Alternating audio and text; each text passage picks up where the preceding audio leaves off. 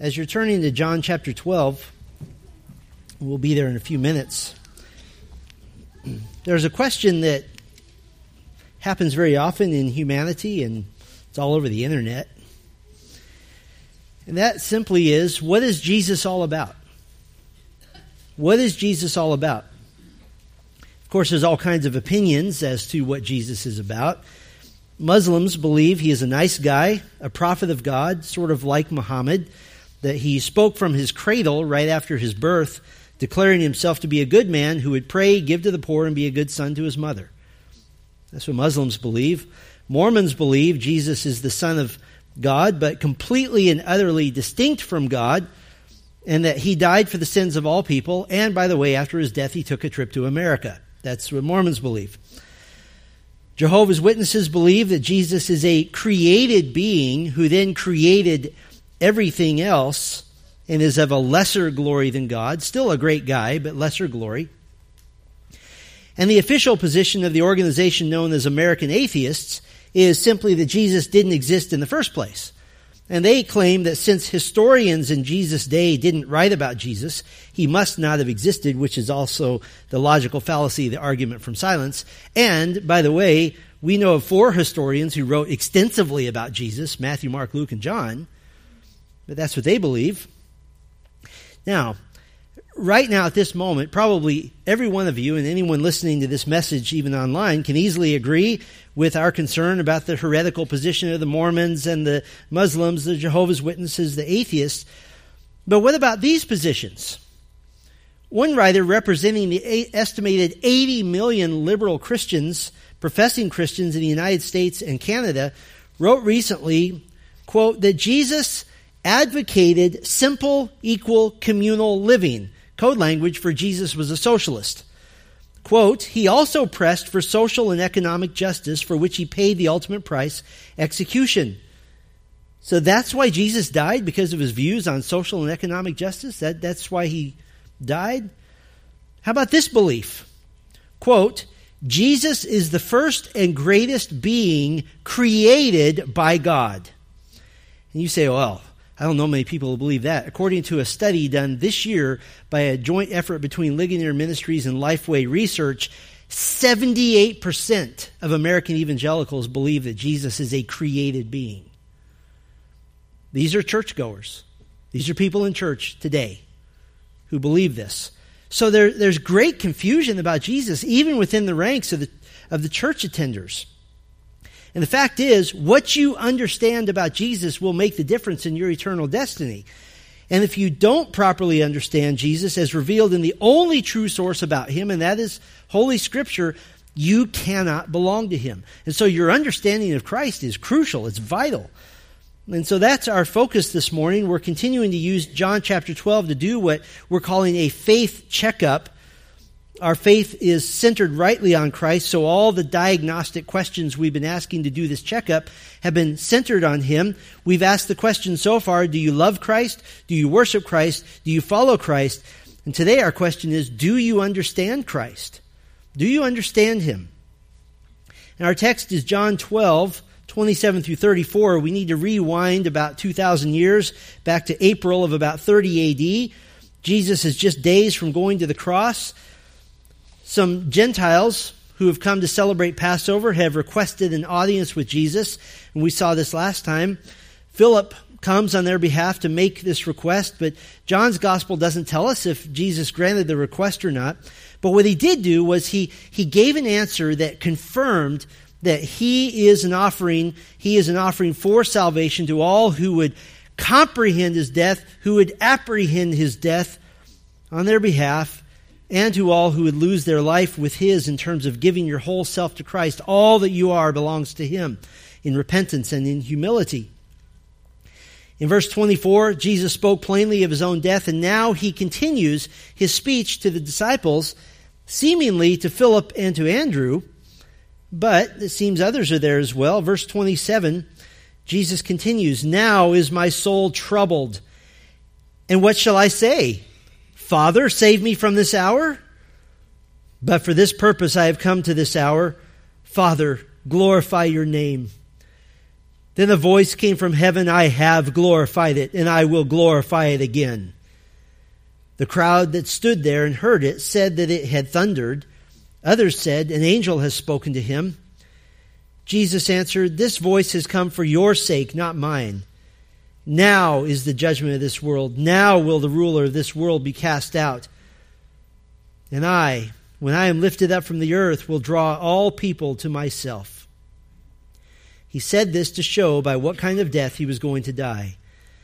So the crowd answered him, We have heard from the law that the Christ remains forever. How can you say that the Son of Man must be lifted up? Who is this Son of Man?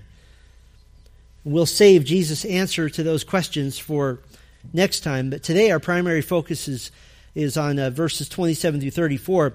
And like we've done in previous messages, we're just going to ask the primary question for this morning and then add some endings to that question. And our question is Do you understand Christ? Do you understand Christ? And we'll add just one word to ask about three different aspects of Christ that you need to understand to test your faith. So, first, do you understand Christ's resolve? Do you understand Christ's resolve? What was it that he was determined to do? Liberals wrongly say that Jesus was executed because of his positions on economic and social justice. But Scripture clearly teaches that Jesus was killed to pay the penalty for sin, and that was his resolve, that was his intention all along. Verse 27, he says, Now is my soul troubled. And what shall I say? Father, save me from this hour? He, he says his soul is troubled. This is reminiscent of Psalm 42. He might even be quoting verse 6 of Psalm 42. My soul is cast down within me. And, this word for troubled, it, it means strong inner turmoil. It literally means, we used to say this in Texas, that he's stirred up. That there's something happening. There's a stirring that's happening. And it's a, it's a perfect tense verb. It means that this wasn't something that he just suddenly realized. This is an ongoing turmoil, not something that just hit him all of a sudden. He didn't just, between verse 26 and 27, go, wow, I'm really depressed, or I really feel bad. This has been ongoing for him. Yes, as fully God, Jesus has always known what's going to happen. He's known every detail every exquisite pain that he's going to have to endure. But he's also a perfect, full human. And he's experiencing a, a, very normal reaction, and as one scholar rightly put it, a realization which, in the process of his suffering, has repeatedly seized him of the darkness of the path on which he is led by God. I mean, we can't, we can't comprehend this. The implications of both the physical and the spiritual suffering that Jesus is about to endure is nothing less than staggering. He's about to die a, a, horrific death, but while he's dying a horrific death, he'll also bear the weight of sin, not just for one person or two people, but for you and for you and for you and for you and for you and for you. All of that guilt combined together on his shoulders. We, we can't comprehend that. 2 Corinthians 5:21 says that Jesus would be made sin. We cannot wrap our minds around that sort of agony. 1 Peter 2:24 he himself bore our sins in his body on the tree. You know what it's like to feel guilt. Jesus had your guilt and yours and yours and yours and yours poured on him. Every bit of it for every sin you've ever committed from the moment you were born to the last day of your life poured on him. That is incomprehensible. Jesus would be entering the courtroom of heaven to be accounted as guilty, guilty, guilty on your behalf, on my behalf. Listen, Jesus didn't go to the cross emotionless in some sort of stoic resignation. He went as a human being. And he felt all the pain. He felt all the shame. He felt all the stigma associated with bearing the curse of sin. I mean Galatians 3:13 is staggering. Christ redeemed us from the curse of the law by becoming a curse for us. What does that mean? How do we even grasp that? To become a curse for us. For it is written, Cursed is everyone who is hanged on a tree. What did this feel like for him as a human being? Hebrews 5, verse 7 comments on Jesus' prayer in the Garden of Gethsemane, which would happen in just days from our text now. And it says, In the days of his flesh, Jesus offered up prayers and supplication with loud cries and tears. Have you ever prayed so hard that you just get physically sick? That's what he did. And so Jesus asked, What shall I say? Father, save me from this hour? And the implied answer is, No, I should not say that. I should not pray that prayer. Now, if you know your Bible, that leads us to an interesting puzzle, doesn't it? Because in just a few days in the Garden of Gethsemane, Jesus prayed, My Father, if it is possible, let this cup pass from me. Seemingly exactly the same prayer that he just said, No, I should not pray that. But there's a couple of key differences that we need to understand. Here in John 12, Jesus is saying that he should not pray a prayer which would actually grant him avoidance of the cross, which would actually grant him a denial of his mission. That would be the wrong prayer, the wrong time. But here in John 12, he does pray a prayer Father, glorify your name. And the answer from heaven happens in an instant in verse 28. But in the garden, Jesus did not pray an absolute, get me out of here at all costs prayer to his Father. He humbly prayed, basically, if there's another way, can we take it? Fully knowing that there was not another way. What are we seeing in Jesus in the Garden of Gethsemane in a few days? We're seeing his humanity. We're seeing him cry out to God in, in pain and in anguish, expressing that he already knows what the will of the Father is. He's just saying that it's not very pleasant.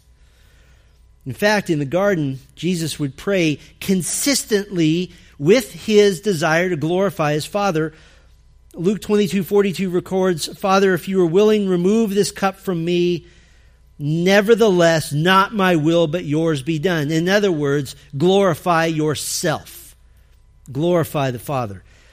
And ultimately, in the garden, the prayer of Jesus was to give him strength for the trial immediately ahead.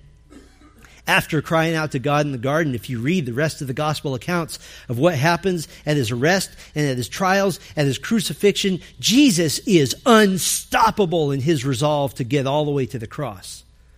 I mean, Peter even offers to try to rescue him and pulls out his rusty old sword and tries to hack his way to escape. And Jesus said, No, I'm going to the cross. I'm going to the cross. I'm going to the cross. And so it was that prayer in the garden that gave Jesus, humanly speaking, the resolve to take his mission all the way to the point of giving up his own spirit from his body to die. In fact, the Hebrews passage I referenced earlier goes on in the days of his flesh, Jesus offered up prayers and supplications with loud cries and tears to him who was able to save him from death. And listen to this. And he was heard because of his reverence. Well, wait a minute. This says that the prayers of Jesus were answered. And they were. Jesus prayed that the will of his Father would be done. And it was. And that the Father would save him from death. He did. Where is Jesus right now? He's alive at the right hand of the Father. So his prayers were answered, just not in exactly the way that maybe in his humanity Jesus might have preferred. But he did answer those prayers. But here in John 12, 27, the focus is, is on that humanity of Christ, the, the real fact that he is fully human. He's aware of and he experiences the natural human recoil against death. We, we're repulsed by death. I mean, how many countless human beings through the ages at the point of their own death have simply said, I don't want to die. I don't want to die. That's a normal human response. And this points very strongly to the humanity of Jesus. He didn't come to earth as a superhero. He didn't descend in a spaceship. He didn't fly down with his cape and land on a building and look all Superman like. He came as one of us, as weak as we are from a human standpoint. And this was necessary so that he could be a, a perfectly corresponding sacrifice for sin, a one to one sacrifice. And so, as Jesus himself said so many times during his ministry, he had the resolve that he would fulfill his Father's mission. He would die the death of a criminal. I think about Mary earlier in the same chapter who knew and believed and accepted that Jesus was going to die. She didn't try to stop him, he was her only way to salvation. But it was with such reverence and sadness and awe and worship that she anointed him with burial oil because she accepted his resolve to die. And when we went through that text, we, we talked about how are we supposed to feel about the death of Christ? We must have his death to be saved, and yet he's the only perfect human being who's ever lived, and to watch him go to the cross is, is terrible. And so we have this mixed emotion of reverence and sadness and awe and worship. Do you understand Christ's resolve? He was going to go to the cross. By the way, Satan tested his resolve. The early part of the Gospel of Matthew records Satan saying, basically, and I'm paraphrasing, forget the suffering, just rule the world now. Now all you have to do is bow down to me. And he gave Jesus a way out. Jesus said, Get away from me. And he went all the way to the cross. Do you understand Christ's resolve? Here's a second diagnostic question Do you understand Christ's purpose? Do you understand Christ's purpose? Jesus said at the end of verse 27, But for this purpose I have come to this hour, to this time to die. For what purpose? He prays it. Father, glorify your name. I love how Jesus just breaks into prayer at any time. And Jesus' prayer is answered immediately in verse 28. God the Father gives instantaneous affirmation that Christ's mission to glorify the Father has been successful, will be successful. I have glorified it, and I will glorify it again. Now, this prayer of Jesus that his Father would, would be glorified is the principle which has guided Jesus through his whole life. This is what he's lived by. Even when Jesus was a little kid, when he was 12 years old, he told his earthly parents when they finally found him in the temple after they'd been, he'd been missing for three days, he told them, why were you looking for me? Did you not know I must be in my Father's house? That's a godly, perfect way of saying, duh. I'm about my Father's business. That's what I'm about. John 4:34 Jesus said, "My food is to do the will of him who sent me and to accomplish his work." John 6:38 For I have come down from heaven not to do my own will, but the will of him who sent me. And so Jesus praying this prayer is completely consistent with how he's lived his life. And he triggers the voice of God the Father speaking audibly from heaven. This is obviously a special occasion. This is one of only three times during Jesus' earthly ministry in which a voice from heaven gives witness to his identity, to his authority, to the fact that he is sent by God. We heard the voice of God the Father at his baptism. Behold, a voice from heaven said, This is my beloved Son with whom I am well pleased. We heard the voice of God the Father at his transfiguration. He was still speaking when, behold, a bright cloud overshadowed them, and the voice from the cloud said, This is my beloved Son with whom I am well pleased. Listen to him. And on all three occasions, all three of them, God the Father is publicly affirming that he approves of the Son. Now, it's a little less obvious here in this text. How is it that God the Father is stating that he, he has glorified his own name in the past and will again in the future uh, glorify his name? How is that stating an approval, an affirmation of the Son of God? Well, the entire life and ministry of Jesus to this point has been with the purpose of glorifying his Father, of pointing upwards to heaven. And by saying that he has been glorified, by God the Father saying, Yes, I have received glory God is saying, I put my stamp of perfection, of perfect approval on the entirety of Jesus' ministry and his life and his output. Every miracle was perfect. Every word was perfect. Every sermon was perfect. Every interaction was perfect. Every rebuke of false faith, perfect. God is confirming the perfection, the success of Jesus' ministry which, by the way, now must necessarily and logically include the fact that Jesus is sinless and faultless. And in a gospel which so is so saturated with the deity of Christ, again we have an affirmation of the deity of Christ. And how will God the Father be glorified in the future by Christ? by the suffering of the cross and all that accompanies the cross, the resurrection, the ascension, the subsequent birth of the church of Jesus Christ as Savior, who has now successfully paid the price for sin, and he sends the Holy Spirit to indwell those who would believe on the Lord. But we do tend to throw around this phrase in the church. We do to- throw around the phrase the glory of God, or give God glory, or glorify God. What do we mean by that in the context of God's saving actions? In the context of God sending Jesus, his son, to die for the sins of all who would believe. How does that give God glory? What is the glory of God in his salvation, in his saving actions? Well, I want to give you some initial thoughts before we directly answer that question. Jesus' prayer is in exact accord with the Old Testament understanding of God's saving actions occurring ultimately for God's glory, not for mine, but for God's glory. Psalm 79, verse 9 Help us, O God of our salvation, for the glory of your name, deliver us and atone for our sins for your name's sake. Isaiah 63, 14, like livestock that go down into the valley, the Spirit of the Lord gave them rest. So you led your people to make for yourself a glorious name. Ezekiel 38, 23, I will show my greatness and my holiness and make myself known in the eyes of many nations.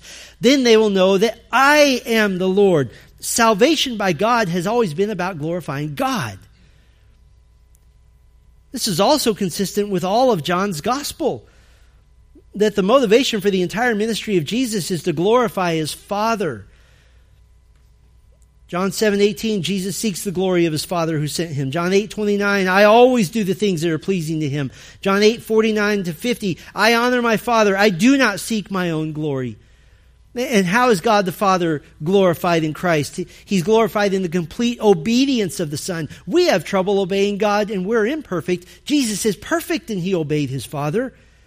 John 10, 17, for this reason the Father loves me because I lay down my life that I may take it up again. God the Father is glorified when Jesus would exercise the authority that was delegated to him by his Father. John 14, 13, whatever you ask in my name, this I will do that the Father may be glorified in the Son. John 17, Father, the, or, the, the hour has come. Glorify your Son that the Son may glorify you since you have given him authority over all flesh. So, bottom line, what does it mean when we say that God is glorified in the context of Him sending His Son to die, in the context of salvation? Basically, it means that God has put His attributes on display, that He has displayed Himself. And God is glorified in Christ's sacrifice because His salvation demonstrates and displays His attributes. Which ones? I would argue all of them, but I'll give you a few samples. Salvation of the cross demonstrates his wisdom.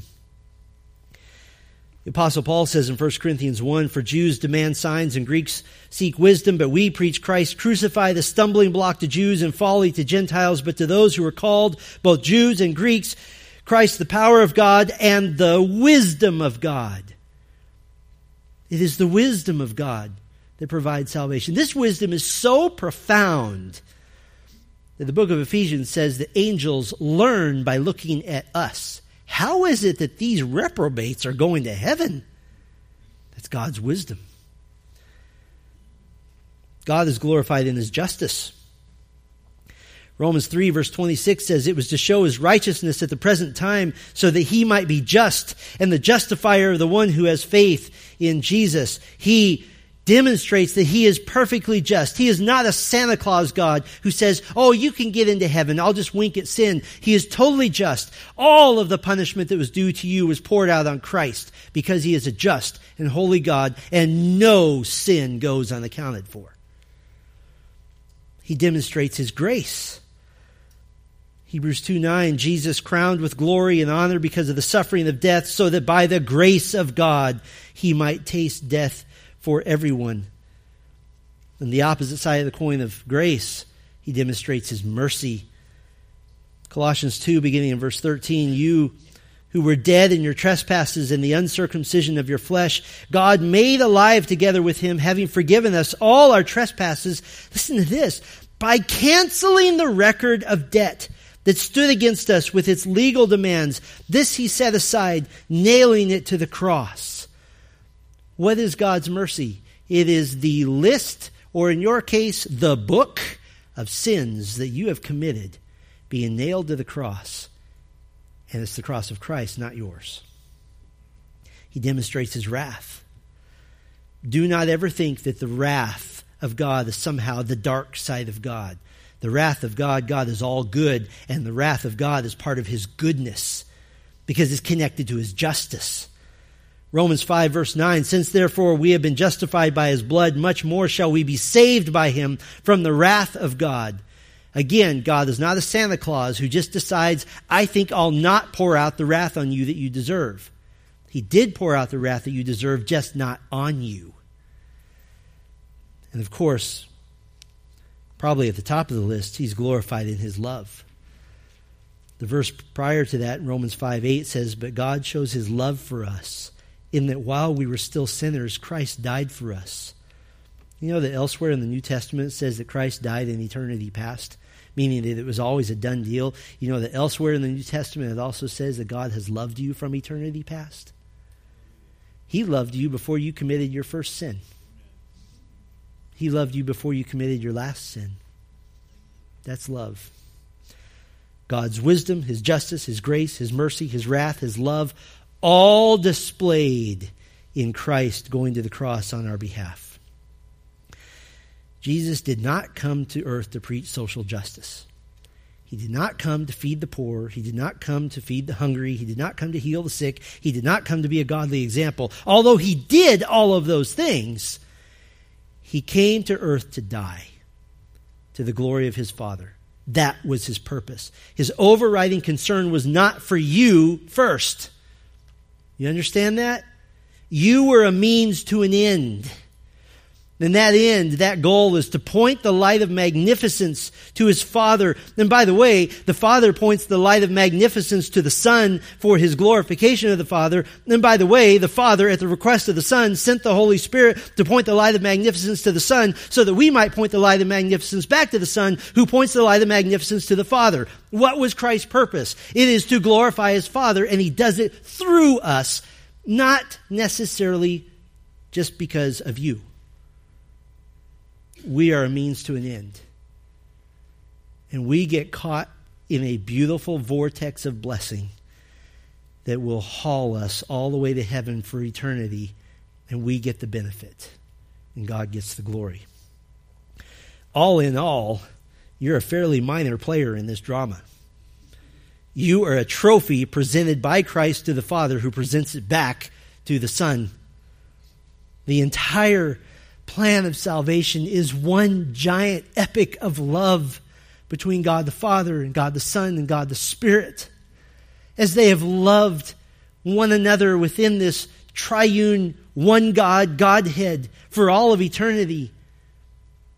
And this plan was formulated to increase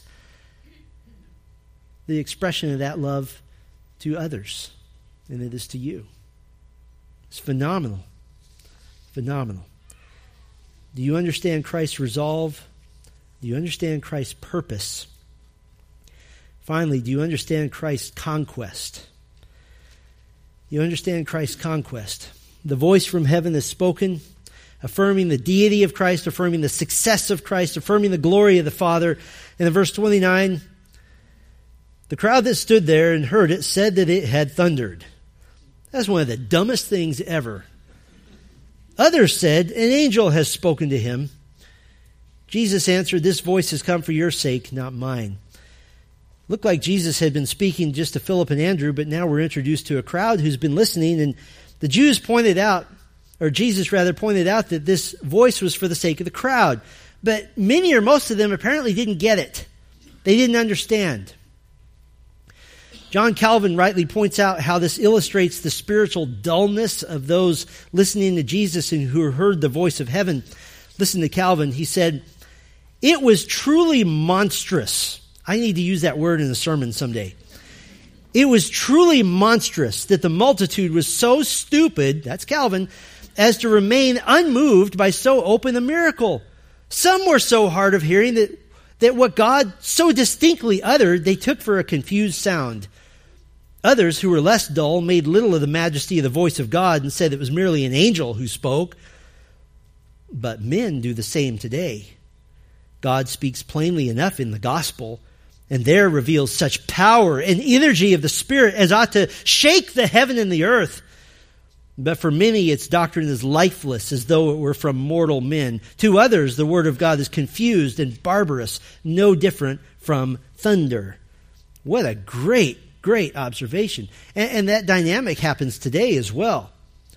That when God speaks through His Word in a clear and a loud voice, when the Word of God says, Repent, for the kingdom of heaven is at hand. Most people hear, but they don't understand. They don't get the urgency of God's message of salvation, of repentance from sin. They don't get that as an unbeliever, you may not have time to keep thinking about it. Right now, at this moment, you might be thinking about lunch. You might be thinking about anything else, and the Word of God is just so much thunder. But if you're not in Christ, it will be this very thunder that God points back to at your judgment to say, Why didn't you listen? I was speaking. And now Jesus makes a statement of conquest at the victory that's about to be wrought in him and through him and in his death at the cross. And he emphasizes this victory by the double use of a Greek word translated now. Now, I want to read some technical information to you. Don't try to remember this. I just want to make a point. This word, ready for this, according to one source, is, quote, coextensive with the event of the narrative. To put it as another Greek source explains it, it is a point in time simultaneously with the event of the discourse itself. Let me, let me give you the Steve Schwartz translation. Now means right now. Not just a theoretical now, but even as I'm speaking. Now means now. Verse 31 Now is the judgment of this world. Now will the ruler of this world be cast out. The cross is literally hours away. Conquest, conquest is now. And there's three parts to this conquest. The first part of the conquest, the judgment of the world. Now is the judgment of this world. How is the cross judgment? Because those who are not drawn to the cross of Christ will not receive its benefits, will not receive forgiveness. And the world crucifying Christ now condemns themselves that all who continue to see Christ in any other light than the sacrifice of God for the sins of humanity will be judged by the resurrected Christ. Now here's the judgment. Revelation 20, verse 15 if anyone's name was not found written in the book of life, he was thrown into the lake of fire. It is the judgment of the world. You must come to the cross or you will come to judgment. Or if I could put it as one evangelist said, all of you will come to Jesus, either as his child or as his criminal. One of the two. Second part of the conquest, the defeat of Satan he says that the ruler of this world will be cast out. That can only be Satan. Ephesians 2 verse 2 calls Satan the prince of the power of the air. 2 Corinthians 4 verse 4 calls him the God of this world who has blinded the minds of the unbelievers. 1 Peter 5 8 calls him the roaring lion seeking someone to devour.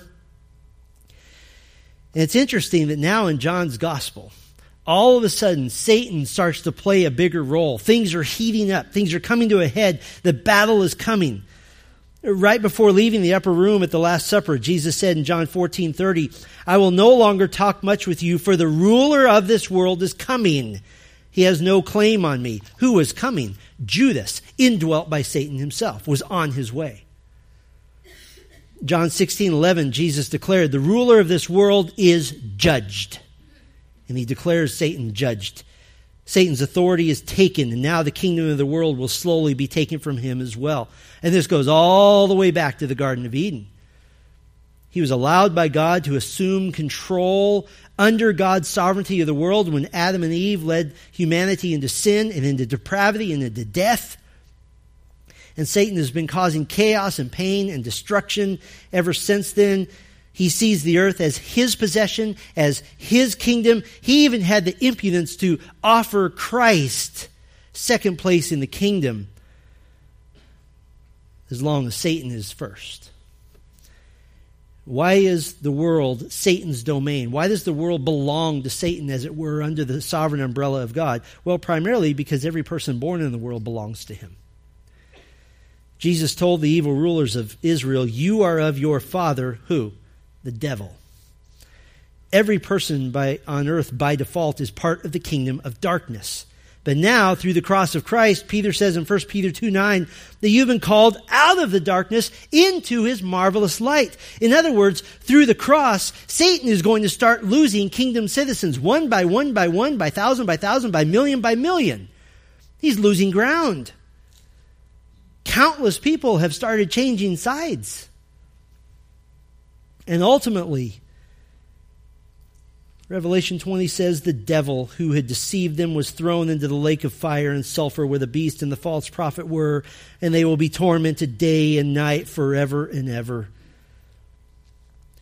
There's a third part of the conquest, and that is the victory of the saints. The victory of the saints. These are precious verses to us. In verse 32, and I, when I am lifted up from the earth, will draw all people to myself. He said this to show by what kind of death he was going to die. He says he'll be lifted up from the earth. He, he used that language in John 3 and then John 8, and it always refers specifically to his resurrection. I'm sorry, to his crucifixion. And this is really important because on, on several occasions, the leaders of Israel tried to kill him, and they always tried to stone him to death. But that wasn't the prophesied way that Messiah would die. Jesus would not be stoned to death as the leaders had tried to do. They would he, he would die according to God's plan in crucifixion, the death prophesied of him in Psalm 22. They have pierced my hands and my feet. Now, what does Jesus mean when he says he will draw all people to himself? Well, this is a good time to not take one single verse as the basis for an entire theology. Nothing in all of John's gospel even hints at a universal salvation for all people. In fact, it, it speaks very heavily against it. John 3:36 Whoever believes in the Son has eternal life. Whoever does not obey the Son shall not see life, but the wrath of God remains on him. John 8:21 I am going away and you will seek me and you will die in your sin where I am going you cannot come. Contrast that to John 14 that I go away to prepare a place for you and where I'm going I'm bringing you to myself. John 8, 24, I told you that you would die in your sins, for unless you believe that I am He, you will die in your sins. So, who are the all people? Well, very simply, all whom the Spirit of God calls and regenerates, as explained in John chapter 3. the Holy Spirit blows as He will, and He regenerates those that are called by God, and those who come believing by faith, as explained in John chapter 6 multiple times. But I think the easiest way to understand this is simply look backwards a few verses at the context. Do you remember who he's answering? Look with me at verse 20. Now, among those who went up to, the, to worship at the feast were some Greeks. Remember, we said these are Gentiles. So these came to Philip, who was from Bethsaida in Galilee, and asked him, Sir, we wish to see Jesus. This is his answer to the Greeks, to the Gentiles of this passage. Not, all people in the sense of every single human being, but all people in the sense of every group of people. How does the book of Revelation put it? Every tribe, every tongue, every people, every nation. The salvation is offered to Jew and to Gentile alike. Romans 1:16 I am not ashamed of the gospel for it is the power of God for salvation to everyone who believes to the Jew first and also to the Greek to the Gentile and I'm really glad because all of us Greeks here are very happy that God has offered salvation to all. So Jesus is announcing that now, now is a threefold conquest the judgment of the world, the defeat of Satan, and the victory of the saints. When was your salvation in point in time really procured? I would point to John chapter 12, which points to the cross that when he said, Father, forgive them, for they know not what they do, yes, he was speaking of those literally executing them. But I think in the mind of Christ, we would accurately surmise that he was thinking of you as well. So, what would the people do? Would they fall on their knees and worship Christ and say, Thank you for the cross that's coming? No. They would not believe. They wouldn't believe. Verse 34 So the crowd answered him, We have heard from the law that the Christ remains forever. How can you say that the Son of Man must be lifted up? Who is this Son of Man? The, the crowd said that they heard from the law. It's used in this case as a generic term for all the Old Testament that the Messiah, the Christ, remains forever. Maybe they're thinking of the text we read earlier this morning, Isaiah 9 7, that Messiah will reign on earth, quote, from this time forth and forevermore. Maybe they're thinking of Psalm 89, verse 36, that the throne and the rule of Messiah will be as long as the sun endures. But there's a dilemma. The Messiah that we've been waiting for is supposed to abide forever. He's supposed to reign forever. The Son of Man that you're referring to as yourself is going to die. Then how can the Son of Man be Messiah? Death has a finality to it which makes it really incompatible with the idea of remaining forever. I am Messiah, but I'm going to die. I will remain forever, but I'm going to die. And they can't put the two together. And this is so sad because in this statement, the crowd is revealing the state of their heart. Listen, they believe they need a king, they just don't believe they need a savior. And in the next verse, which we'll examine next time, Jesus warns them that the darkness is about to overtake them. Their unbelief is about to doom them. They did not understand Christ. And in verse 37, though he had done so many signs before them, they still did not believe in him. I pray that you do, because unless you do understand Christ, the darkness will overtake you. One more thing I want you to understand about Christ, sort of a bonus point. We'll just call it Do you understand Christ's thunder? Do you understand his thunder?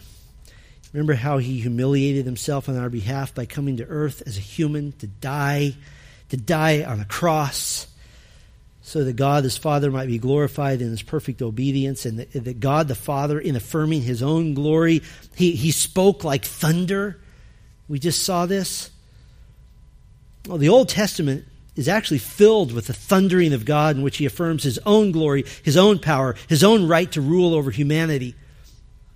At Mount Sinai, Exodus 19:16 on the morning of the third day there were thunders and lightnings and a thick cloud on the mountain and a very loud trumpet blast so that all the people in the camp trembled. 3 verses later Moses spoke and God answered him in thunder. Exodus 20 verse 18 now when all the people saw the thunder how do you see thunder it must be big and when all the people saw the thunder and the flashes of lightning and the sound of the trumpet and the mountain smoking, they were afraid and they trembled and they stood far off. God declares in 1 Samuel 2 verse 10, the adversaries of the Lord shall be broken to pieces. Against them he will thunder in heaven. Job 40 verse 9, have you an arm like God? Can you thunder with a voice like his? Psalm 18 verse 13, the Lord also thundered in the heavens and the Most High uttered his voice, hailstones and coals of fire. It's all over the Old Testament. Then you get to the New Testament and the thunder disappears It's gone. God has come to earth not in thunderous glory, but in the person of Jesus Christ, a humble man like us, to meet us at our point of need, speaking not in thunder, but in a dying Son. Now we get just two references to thunder. The first one is kind of humorous. Jesus gave nicknames to James and John when they wanted to have God rain fire on a town. He said, You guys are sons of thunder. And then we get this voice from heaven in our text right now. That's it. That's all we get. Until the book of Revelation, when the power and the might of God is revealed both on heaven and on earth through the voices of God's angels, through the voice of God Himself, through the voice of God's people and now thunder comes back with a vengeance. Revelation 4 verse 5, from the throne came flashes of lightning and rumblings and peals of thunder. Revelation 6 verse 1, now I watched when the Lamb opened one of the seven seals, and I heard one of the four living creatures say with a voice like thunder, Revelation 8 verse 5, then the angel took the censer and filled it with fire from the altar and threw it on the earth, and there were peals of thunder, rumbles, flashes of lightning, and an earthquake.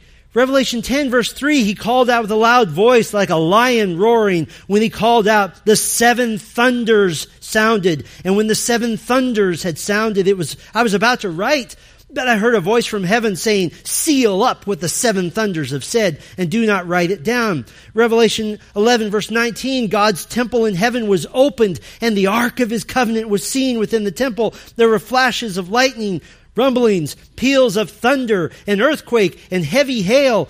Revelation 14, 2, and I heard a voice from heaven like the roar of many waters and like the sound of loud thunder. Revelation 16, 18, there were flashes of lightning, rumblings, peals of thunder, and a great earthquake such as there had never been since man was on the earth. So great was that earthquake, but there's one more.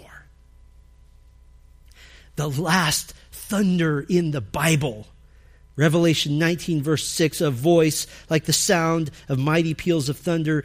That thunder happens in celebration of three events. And see if you can tell who the star of these events is. The first event, the thunder peals in celebration of the reign of Almighty God who is about to take his place as king on the earth. Who's the star of that show? Jesus Christ. The second event that's celebrated is the marriage supper of the Lamb of God, Jesus Christ, to his bride, those saved from their sins. And the third event that the thunder celebrates and points to is the imminent return of Christ in all his true glory bestowed upon him by the Father. Then I saw heaven open, and behold, a white horse. The one sitting on it is called Faithful and True. And in righteousness he judges and makes war. His eyes are like a flame of fire, and on his head are many diadems. And he has a name written that no one knows but himself. He is clothed in a robe dipped in blood, and the name by which he is called is the Word of God. Do you remember how John's gospel started? It started in the beginning was the Word, and the Word was with God, and the Word was God. The Word of God, who came as a humble man to die for the sins of all who believe, will return as the glorious and glorified Word of God, clothed in all the glory bestowed on him by his Father for his faithfulness to go to the cross. Listen, Jesus played the long game. He kept the big picture in view, and here it is because he faithfully glorified his Father and went all the way to the cross for you. And I'll bet you can almost recite this with me. That therefore God has highly exalted him and bestowed on him the name that is above every name, so that at the name of Jesus every knee should bow in heaven and on earth and under the earth, and every tongue confess that Jesus Christ is Lord. Why? To the glory of God the Father. You must understand Christ. Our Father, we thank you for the clarity of your word. You've given us Matthew's gospel and Mark's gospel and Luke's gospel and John's gospel. You've given us the countless, hundreds and hundreds of prophecies and, and allusions to Christ in the Old Testament. You've given us the angel of the Lord in the Old Testament, who is a pre incarnate Jesus Christ, appearing to his people and ministering to them. You've given us all the information about Christ in the epistles of Paul and, and Peter and, and James and Jude and the writer of Hebrews. And finally, in the book of Revelation, you have shown us the glorified Christ, the one who has accomplished the work of the cross, who even now is seated at your right hand, having been victorious, now having earned the right to judge the world having earned the right to judge Satan and having earned the right to procure victory for the saints. We thank you for the conquest of Christ. We thank you for his victory. We thank you for the resolve of Christ that at any moment he could have said that ultimate prayer Father, save me, get me out of here. And as he himself said, you would have sent legions and legions of angels to save him, but he did not pray that prayer. And so, what we're left to do is to just honor you and to thank you for all eternity. We were not worthy of salvation. We have brought nothing to you that you want. You have brought nothing that you need. All we've brought to you is depravity and rebellion and sin. And we praise you and thank you for reaching out to us from eternity in love to save us. And for a man or a woman who is here who has not understood Christ, I pray that this would be the day. Because as he has promised so many times in his word, today may be the day he returns in judgment. And so, Lord, let not another day pass before the one who needs to repent, who needs to express their sorrow and grief over their own sin, might come to you and understand Christ and comprehend and apprehend the cross for themselves. We pray these things all for the glory of God. Amen.